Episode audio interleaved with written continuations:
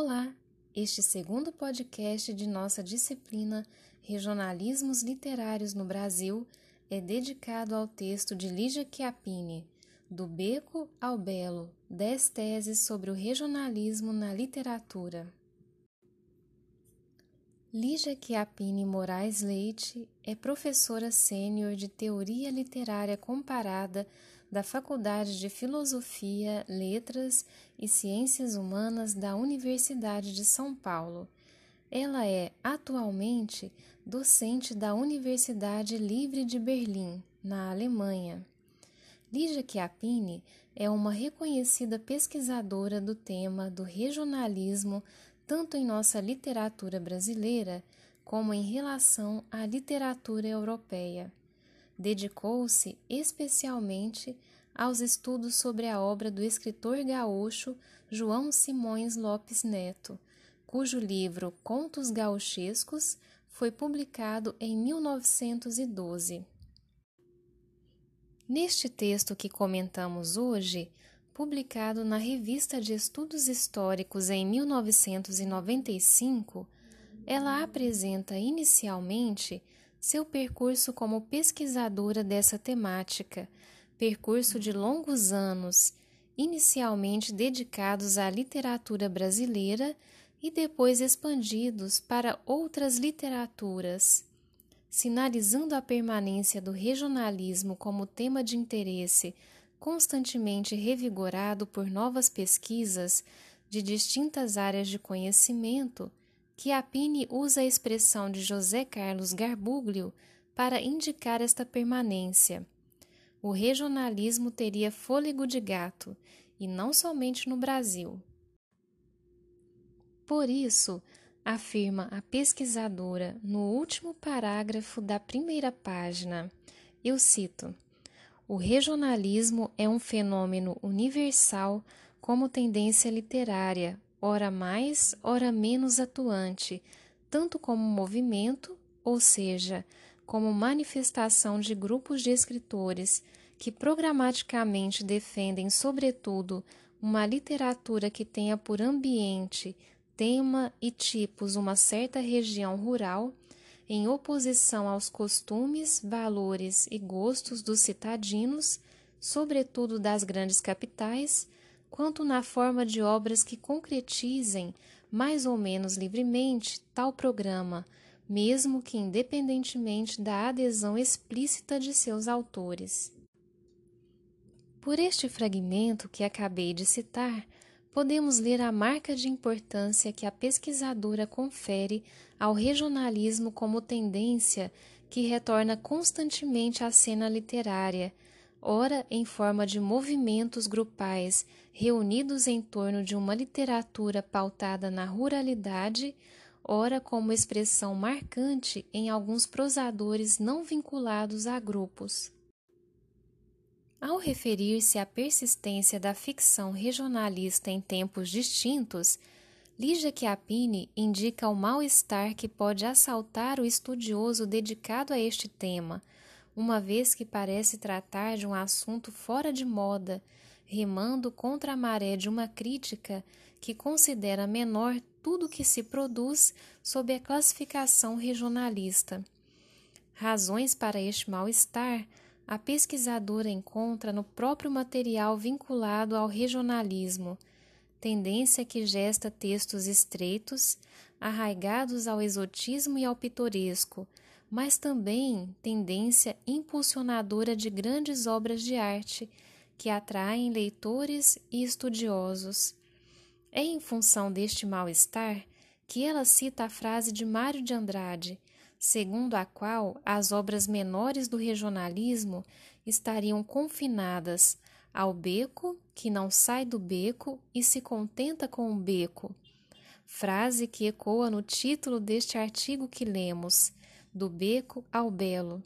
Título significativo, pois resume a discussão proposta. Discussão sobre os becos que conduziriam a crítica a estigmatizar o regionalismo.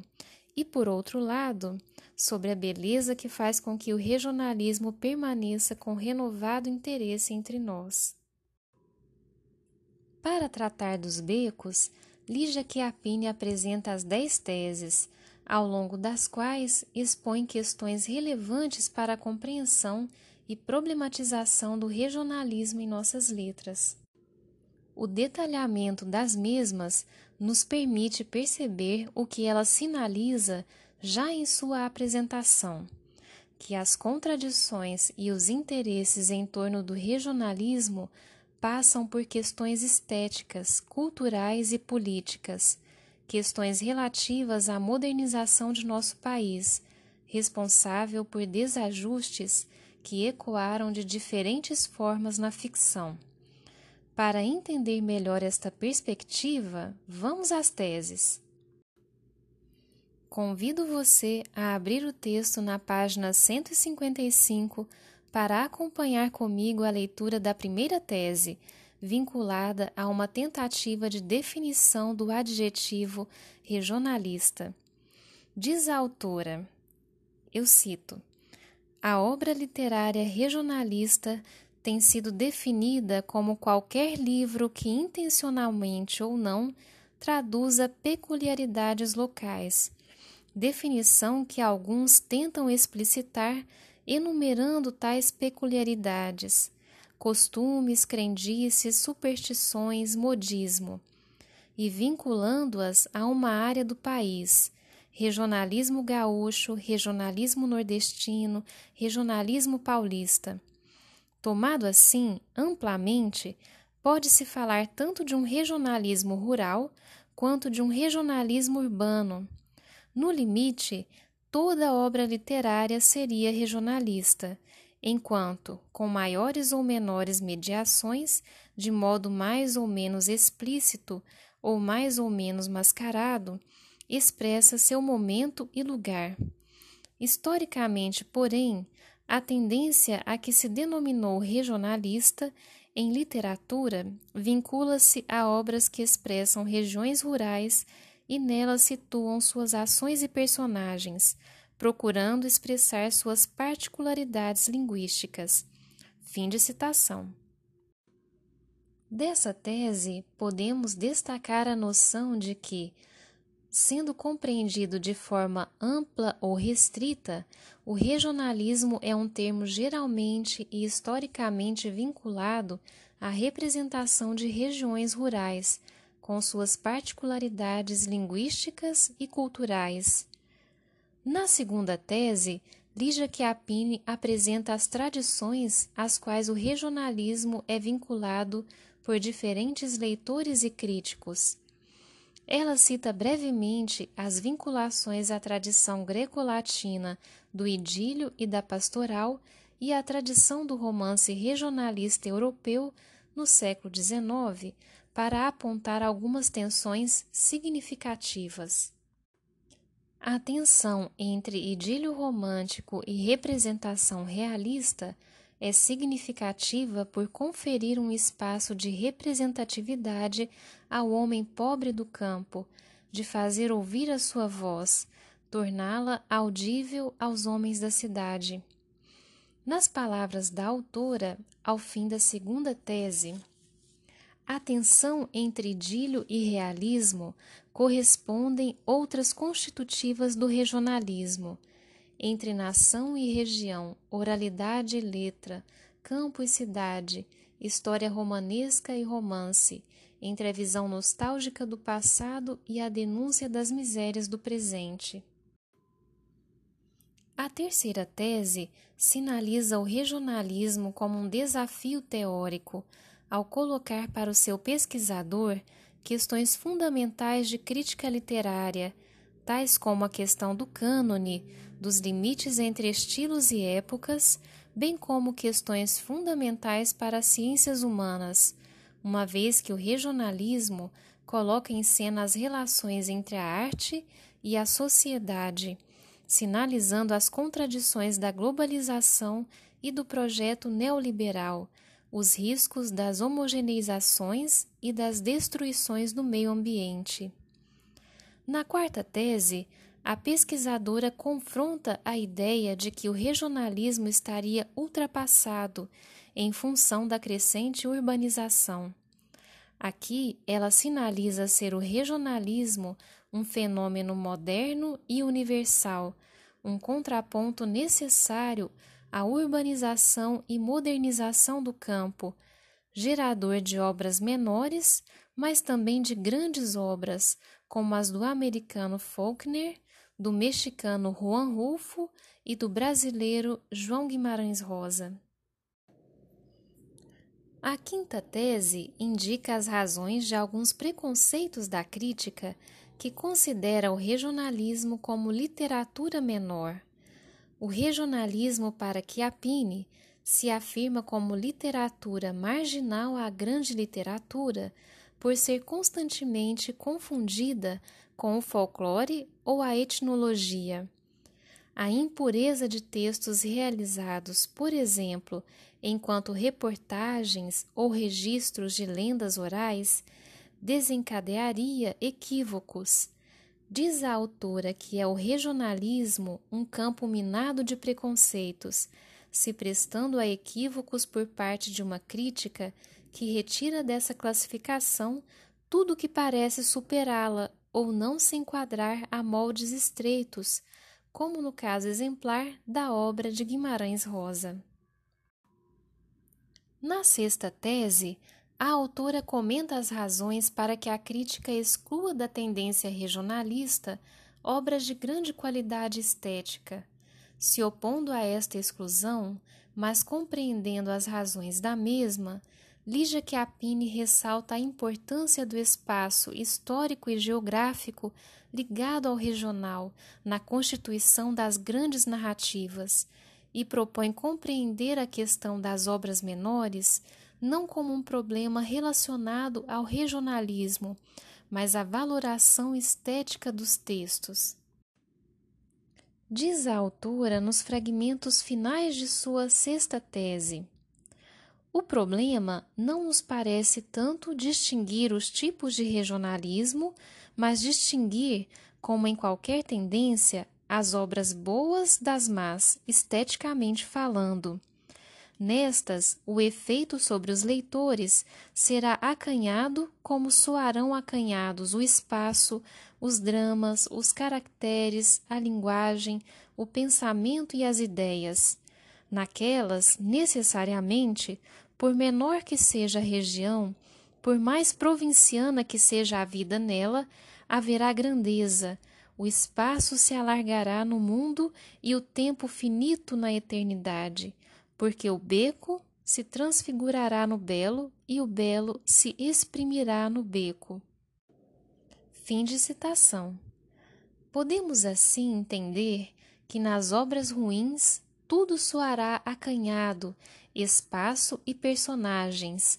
Nas grandes obras, o beco se transfigura no belo e o belo se exprime no beco. Na sétima tese, ela justifica que só é possível compreender um Rosa ou um Faulkner como regionalistas se compreendemos o regionalismo não como algo estático e estancado no tempo, mas como algo mutável. O que significa que, ao associar estes autores ao regionalismo, não o poderemos fazer da mesma maneira que lemos escritores como Bernardo Guimarães e Afonso Arinos, por exemplo. Na oitava tese, ela destaca a necessidade de compreender o regionalismo de duas maneiras distintas o regionalismo como movimento político ou cultural localizado em determinado momento e o regionalismo como tendência mutável, perceptível em diferentes escritores. Vale ler o parágrafo em que ela comenta sobre esta última interpretação.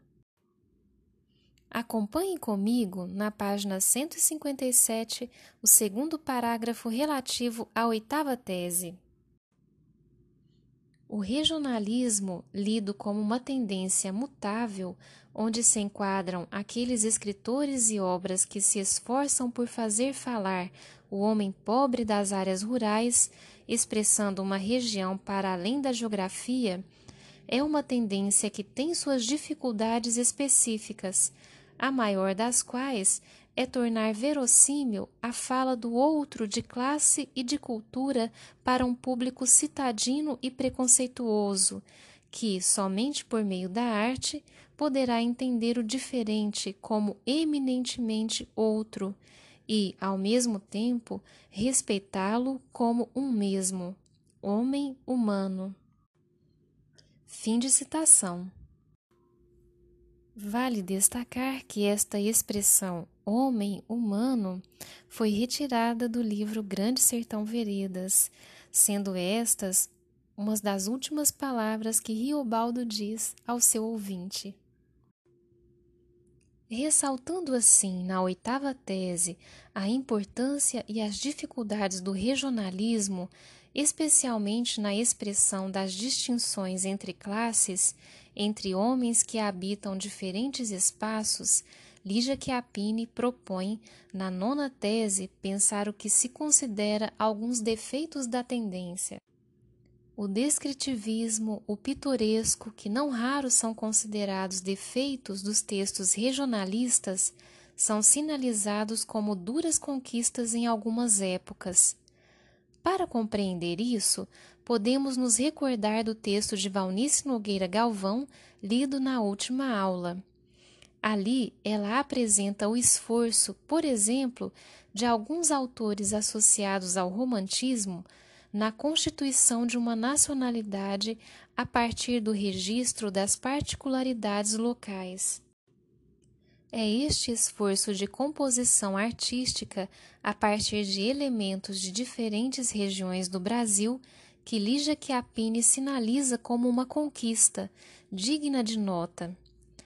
Ao tratar nesta tese da representação dos espaços, das regiões em arte, que a Pini não somente indica o grande escritor regionalista como aquele que sabe nomear, sabe o nome dos pássaros, das flores, dos rios, como também indica uma interpretação da regionalidade que não se atém ao espaço descrito. Desenvolvida por ela em textos posteriores, esta ideia de regionalidade contempla uma perspectiva mais elaborada sobre o espaço representado, enquanto realidade física e subjetiva, espaço encontrado nos mapas e escapando deles, por ser uma construção ficcional.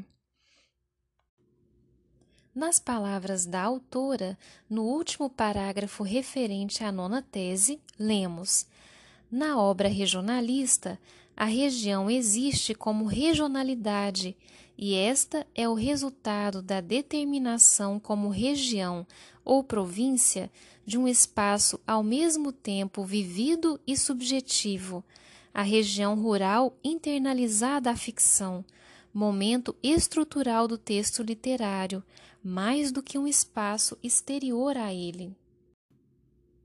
Por este fragmento que acabamos de ler, podemos compreender que a região como regionalidade no texto é o encontro do espaço físico, vivido, e do espaço recriado ficcionalmente. Por fim, a décima e última tese é uma reflexão sobre a questão da universalidade, constantemente contraposta à ideia de regionalismo. Refutando a impressão de que se um texto alcança o universal, não pode ser mais vinculado ao regionalismo, Lígia Chiappini propõe aos leitores e pesquisadores meditar melhor sobre as funções que a regionalidade exerce nos textos e como, a partir dela, do êxito ou fracasso em sua elaboração, um texto pode permanecer no beco, esquecido numa história da leitura, ou, pelo contrário, encontrar o belo, de forma a falar a leitores de outros becos, outros espaços, outros tempos.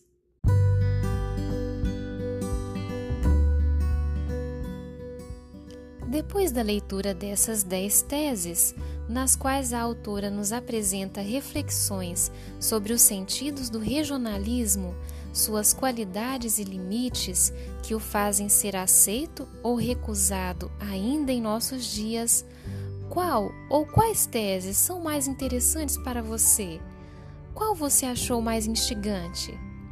Espero você na aula online para comentarmos um pouco mais sobre elas. Até lá!